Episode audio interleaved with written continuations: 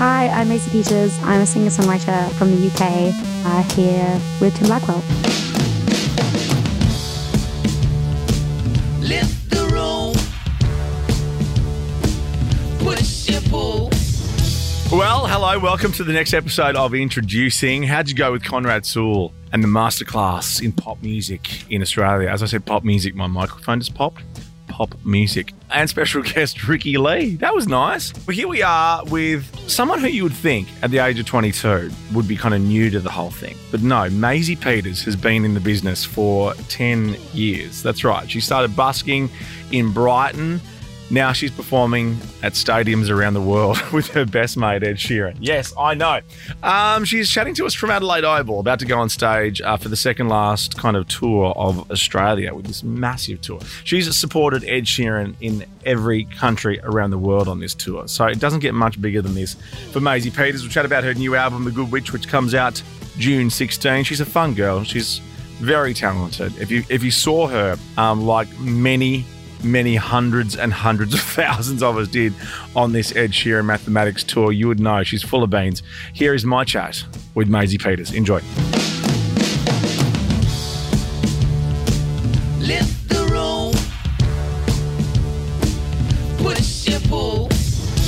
You were uh, in Adelaide on what is this the the last kind of leg of your mega stadium tour in Australia and New Zealand. I mean, I, I saw you in Sydney and I thought to myself, wow, you are pretty confident to be up there in front of that many people. Do you remember the first moment you played in front of a stadium?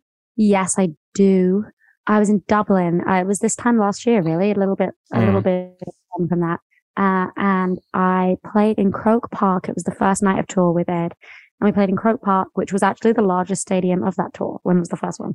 Um, and it was crazy. I just remember thinking, saying to all my friends, I was like, I don't think anyone understands here. Like, I don't know what to do. Like, no one has told me how to do this. I don't really understand how I'm going to do it. And everyone was like, oh, I don't know. And no one could really tell. Also, not even added that. I mean, it was, it was the first time we'd all played on that stage. It was sort of the, in the round and the way it's built. I was like, I don't know how to do this. And I had a sound check, but it was, you know, it was like a couple minutes. Mm. I just remember sort of walking up and going on stage and being like, well, I guess off we go. Like, I guess I'll just work it out and work it out. I did. Yeah, of course. Well, the, generally everyone does best under pressure. I think you know you you do sixty. Does pressure make you rise to the top? Or there's a saying about pressure. But anyway, I, I think you know it by now. But I mean, but the Sydney and, and Melbourne shows, especially the MCG. I mean, Ed, Ed even broke records at the MCG. What was the feeling that night in front of one hundred and five thousand? Then just backed it up to one hundred and seven thousand people after that. yeah, no, it was so cool. You know what? It was the show was so fun, but mm. it was actually almost more fun to be part of something like that and to be part of history and the just the energy backstage and around those two days was so electric and it was so cool mm. to be part of that moment for Australia and, and for Ed and for for all of us. Like I think it was just a really special time. So yeah, I loved it. Do you ever find that you like you pick three people out and then you just kind of play to them, or are you playing to a sea of black, or have you got any little tricks in your mind? Hopefully, you're not picturing 107,000 people naked. no, I'm oh God, my God, no. Um, I guess it's funny because most of the time it's in the daylight, so I can actually really see you uh, yeah. uh, if you're on the front couple rows. Warning. Yeah. um, but normally, I'll sort of there'll be a, there'll be like a few people near the front who are singing along or who look sort of like genuinely really excited to be there. Uh, or sometimes I'll see like friends of mine. Um, and once you sort of spot your little like groups of people in the crowd of little like mm-hmm. bases of, of cute people, then I tend to sort of focus on them. And your energy, because that was the first time I'd seen you live. Your your energy is is something else. Like, I mean, for some, I mean, for someone so young to make it about sixty to hundred thousand people, depending on what city you're performing in front of, actually sit there and go, oh wow i'm watching a show here as opposed to like your energy levels are fantastic like you really are commanding that stage because in the round i would assume having not even played on a normal stage in the round is taking something extra extra isn't it True. It says it's very exposed. You're mm. nowhere to hide. Um, yeah, for the people you're playing to, they're also seeing the back of you. yeah.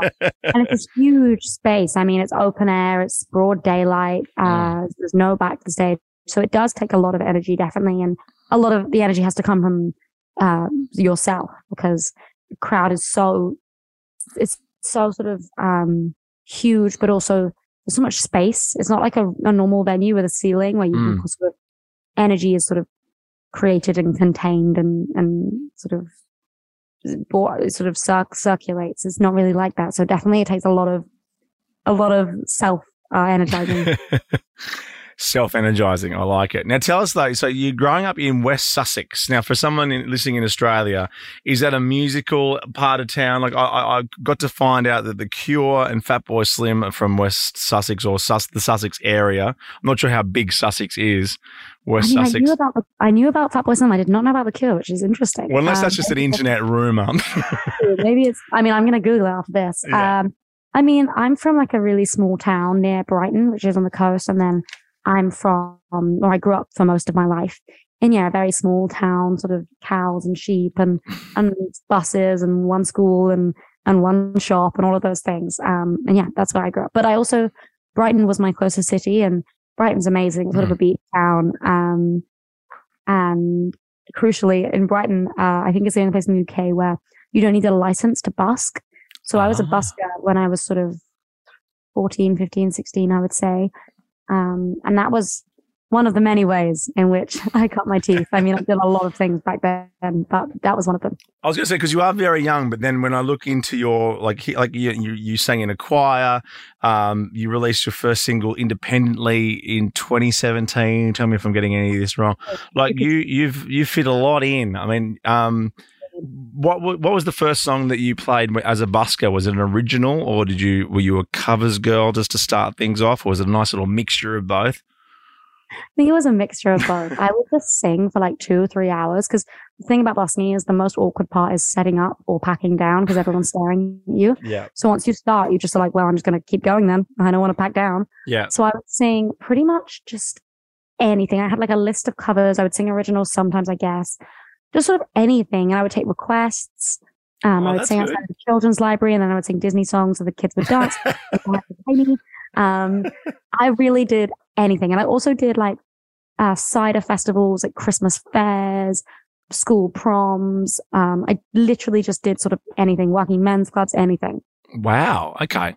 So would that be your advice to, to, to young players listening now? Just, it doesn't matter if you, because I, I, I, know a few young musos who feel that they shouldn't start performing until they've got, you know, a big collection of, like maybe uh, it sounds to me like you, you're saying just get out there and do it all. Sing outside libraries, sing outside proms.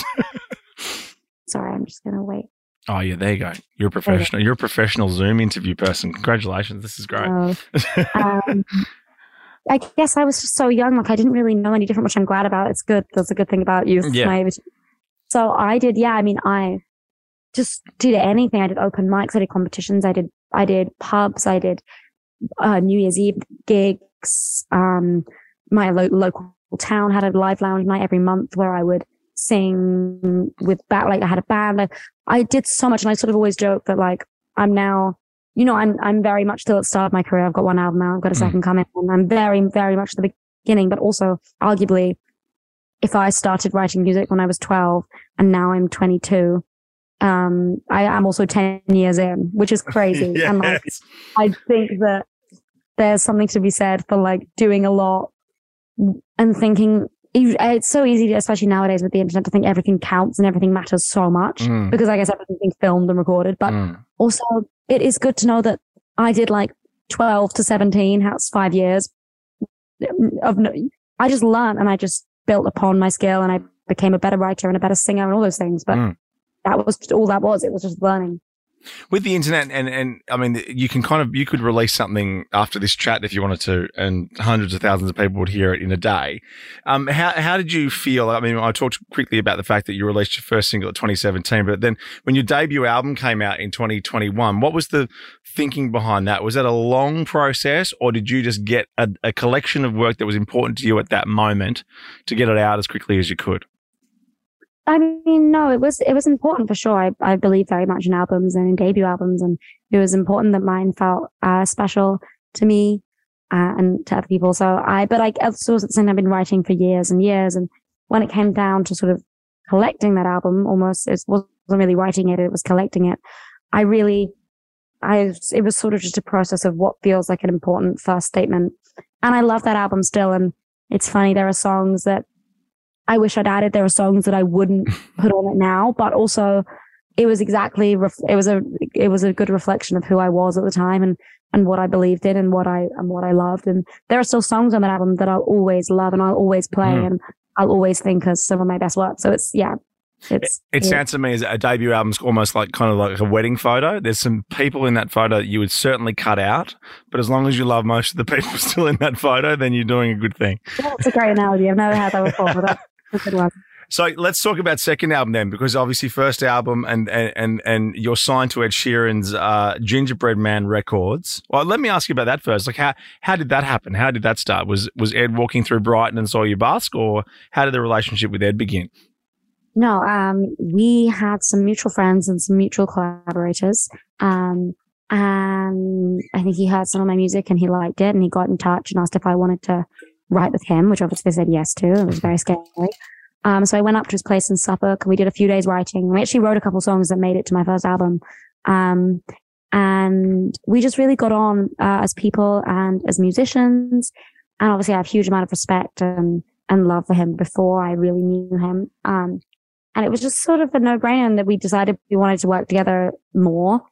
Um, and he asked if I wanted to, I was signed to Atlantic and he asked if I wanted to sort of jump to gingerbread. And obviously I accepted and said yes. Mm-hmm. Um, and yeah, we uh, that was a few years ago now, and we've yeah. been working closely ever since. And I love him. He's yeah, he's it's really it's like family, and I'm very lucky to have his support. So the Good Witch is uh, out in June. Um, uh, how was that a collaborative um, piece of work as well, or is this completely personal for you?